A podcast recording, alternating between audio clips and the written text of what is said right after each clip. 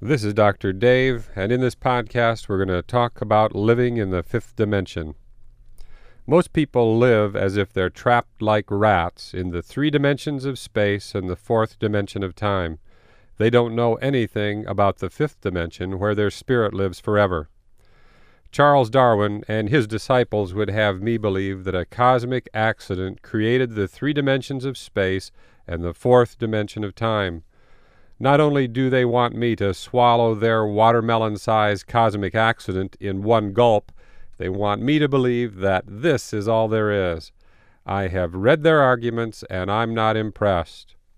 Their backward thinking requires more faith than I can muster.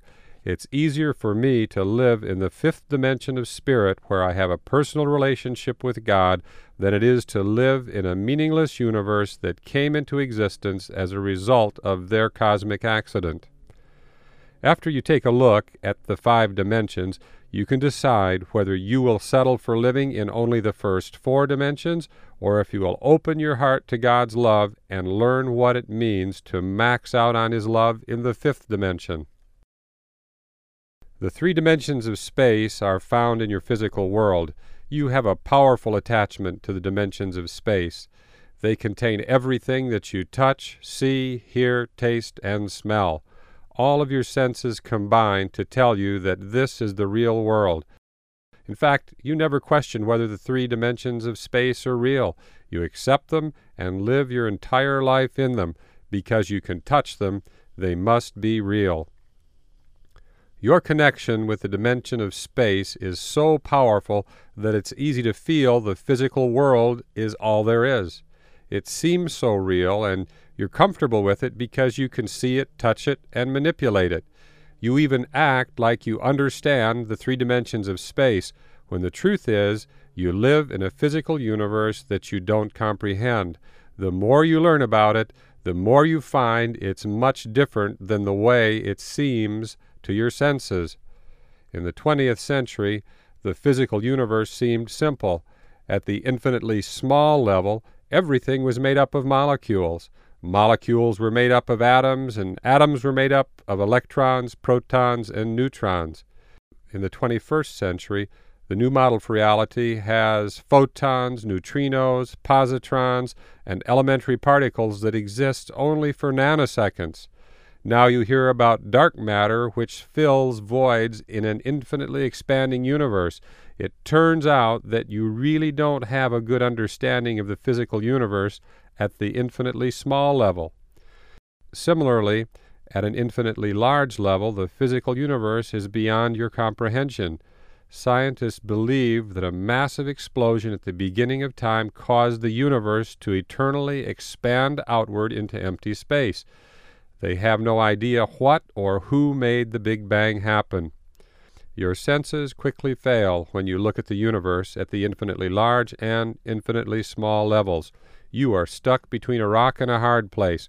You are stuck between the rock of the infinitely large and the hard place of the infinitely small. You take a perch somewhere between the infinitely large and the infinitely small, and you describe your perch as reality. It's the only reality your senses have the capacity to understand. Your five senses restrict your ability to understand the universe in which you live. It's not your fault that you have only five senses. However, it is your fault when you take what your five senses tell you and say that is all there is. If you can't touch it, taste it, see it, smell it, or hear it, it doesn't exist. God gave you five senses so that you could survive in the physical world. They are biological survival tools and nothing more. As you navigate through life, take their advice when it's helpful, but don't let them become the judge and jury of what's real in the physical and spiritual universe. Don't become a prisoner of your five senses. The fourth dimension is time. Time is also beyond your comprehension. The theory of relativity teaches that time has plastic qualities. As you accelerate an object toward the speed of light, time slows down. How can that be? You look at your watch and your senses tell you that time is constant. But no matter what your senses say, physicists tell you a different story.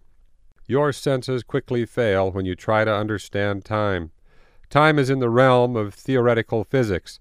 When a physicist starts to talk about the space time continuum, you probably look at your watch to see if it's time to leave. The only thing you know for certain about time is that you really don't understand it. You never have and probably never will know exactly what time is, although you talk about time as if you know it like a close friend you have in fact never met. When you face the facts, you realize that you live in a physical universe that you don't understand. Your knowledge of the dimensions of space and time are approximate rather than ultimate. If you're smart, you won't limit yourself to living in only the first four dimensions. You will open your heart and mind to God's love and enter the fifth dimension, the dimension of spirit. Spirit is what you are. Spirit is also what God is. You live in the Spirit all the time, but your five senses are terminally challenged trying to verify the Spirit. Your five senses imprison you. The senses that ensure your safe passage through the physical world blind you to the reality of the spiritual one. There is a time to listen to your senses, and a time to come to your senses and listen to the spiritual voice within.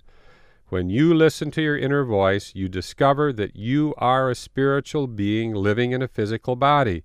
You encounter the challenge of living in the spirit without denying your body, and living in your body without denying your spirit. Your body is not who you are, but it is a part of who you are. You are a spirit.